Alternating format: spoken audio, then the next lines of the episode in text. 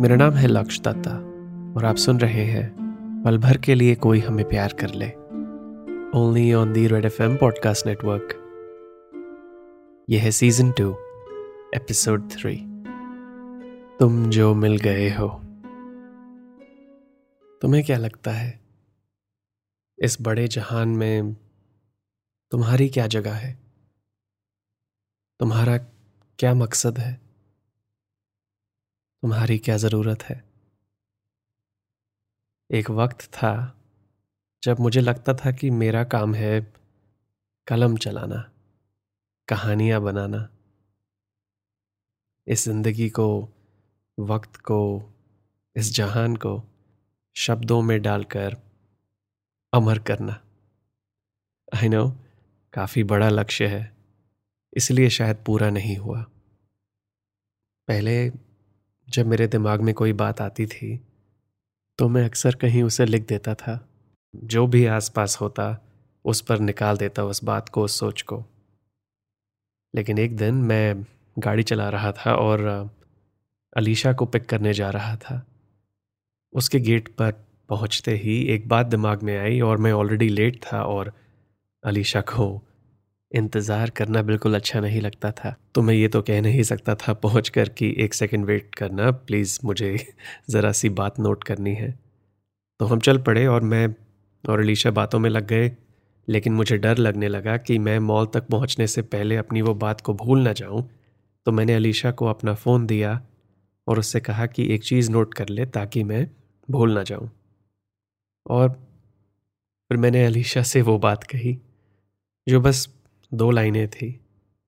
और अलीशा ने उन्हें सुनते ही उन्हें लिखने से पहले मुझसे कहा, एग्जैक्टली exactly याद नहीं उसके उसके लफ्ज़, लेकिन ऐसा कहा कि इस अधूरी सोच में क्या खास बात है?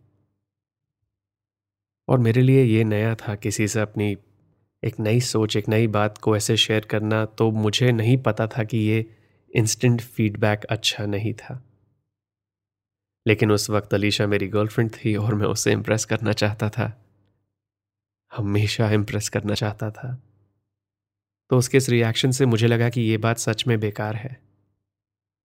उस पल में मैं इतना एम्बेरस था, इतना स्टूपिड फील कर रहा था कि मैंने कह दिया अलीशा से कि रहने दे, उसे ना लिखे। और फिर वो बात खो गई। और ये बात उस बात की नहीं है। बात तो यह है कि उस हादसे के बाद मैं सोचने लगा कि शायद मैं अकेला हूँ उस जहान में जो ऐसी बातें सोचता है। और ये वो अच्छी वाली फीलिंग नहीं थी जिसमें लगता है कि यार, मैं तो बहुत अलग हूँ, मेरी सोच तो लाजवाब है। ये वो फीलिंग थी कि मेरी सोच की कोई ज़रूरत नहीं है इस दुनिया को। तो मुझे बस वही सब करना चाहिए, वही काम, वही बातें जिसका कोई फ़ायदा हो किसी को। शायद इसीलिए मैं कॉपी राइटर ही रह गया। जो अपने आइडियाज़ बहुत बहुत सोचने के बाद अपने बॉस अपनी टीम अपने क्लाइंट को देता है और फिर काम खत्म। मेरी सोच दूसरों की उम्मीद से बनती है। बाहर से अंदर। और ये क्रिएटिविटी ये जो कारोबार है, नई बातें, नई सोच पैदा करने का, मैं अब फाइनली समझने लगा हूँ।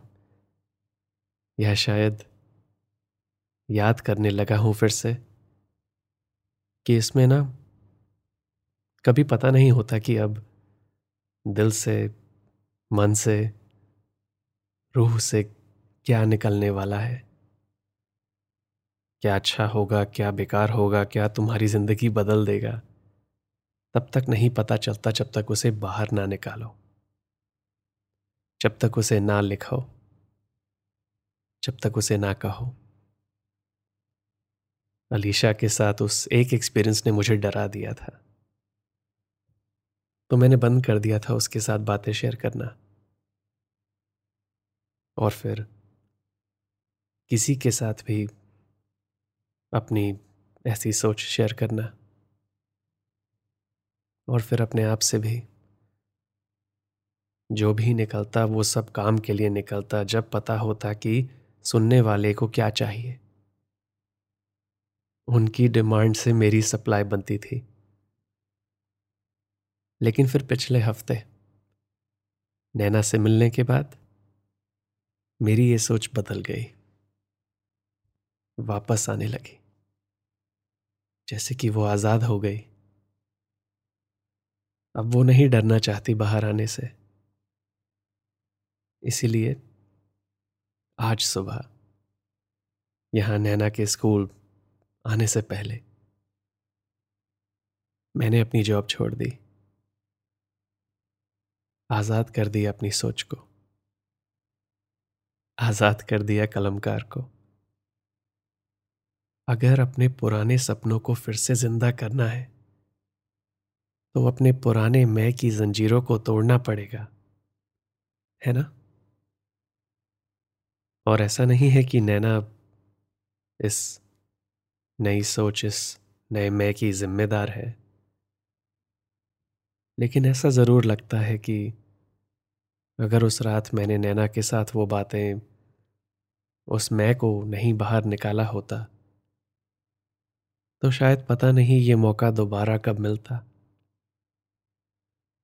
और ये कारण था आज मेरा हद से ज़्यादा नर्वस होने का। जब मैंने नैना को देखते ही बिना हाय हेलो करे एक नई बात, एक नई सोच, एक नई अधूरी नज्म पेश कर दी। क्योंकि अभी तक नैना के साथ ही ऐसी कंफर्ट लगी है। ये सुकून वाली फीलिंग कि मेरा कोई मकसद है इस जहान में कि शायद मेरी सोच की भी ज़रूरत है यहाँ, कि मेरी भी एक जगह है यहाँ, और वो जगह शायद है यहाँ। नैना के सामने खड़े, उसके नैनों में देखते हुए, उसके जवाब का इंतज़ार करते हुए। तो जब मैंने नैना से कहा कि, बाँध लिया है तेरे नैनों ने ऐसे, नैना मुस्कुराई और उसने पूछा, कैसे? ये मुस्कुराहट मेरे लिए थी या मेरी कही इस लाइन के लिए? इस सवाल के जवाब की ज़रूरत नहीं है मुझे, क्योंकि दोनों जवाब मेरे काम के हैं। लेकिन मेरे पास नैना के सवाल का जवाब नहीं था। तो मैं चुप रहा और फ़िलहाल उसकी मुस्कुराहट का जवाब सिर्फ़ एक छोटी सी मुस्कुराहट से दे सका। उसके मुकाबले की नहीं थी, लेकिन मेरी वाली के पीछे छुपी खुशी बहुत ज़्यादा थी। क्योंकि सात दिनों के इंतज़ार के बाद मुझे नैना मिल गई थी। और नैना ने मेरी चुपचुपी में छुपे सच को देख लिया। उसने मुझसे पूछा, कुछ नया ट्राई कर रहे हो? मैंने कहा, हाँ। तुमको देखा तो एक ख्याल आया। कहते ही लगा कि ये वाला पार्ट नहीं कहना चाहिए था। नैना सिर्फ़ आधे पल के लिए हँसी और फिर बोली, इसके आगे क्या है? मैंने कहा कि अभी तक इतना ही लिखा है। उसने पूछा, क्यों? तो मैंने कहा, क्योंकि अभी लिखा है, लिटरली तुमको देखकर ही ये ख्याल आया है। और फिर उसने मुझे कुछ पलों का इंतज़ार कराकर कहा, ठीक है, आज मेरी सिर्फ़ एक क्लास है तो एक घंटा है तुम्हारे पास इस अधूरी सोच को पूरा करने के लिए। तुम चाहती हो कि मैं तुम्हारा इंतज़ार करूँ? मैंने पूछा नैना से। और फिर नैना का जवाब आया, एक हफ़्ते से तो कर ही रहे हो ना? मैं नैना से पूछने ही लगा था कि उसे कैसे पता चला, लेकिन उसके पास मेरे सवाल का जवाब था। नैना ने कहा, रिसेप्शन वाली आंटी ने बताया। और फिर नैना ने वो सवाल पूछा जिसका जवाब वो जानना चाहती थी। तो बोलो, कर सकते हो थोड़ा और इंतज़ार।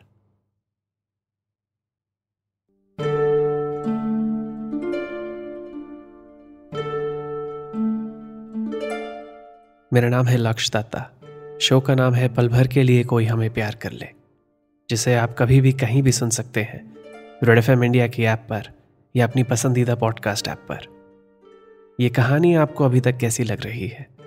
मुझे बताइए इंस्टाग्राम पर at L A K S H Y A dot D मिलता हूँ आपसे इस कहानी के अगले एपिसोड में, जिसका नाम है, ऐसा लगा तुमसे मिलके।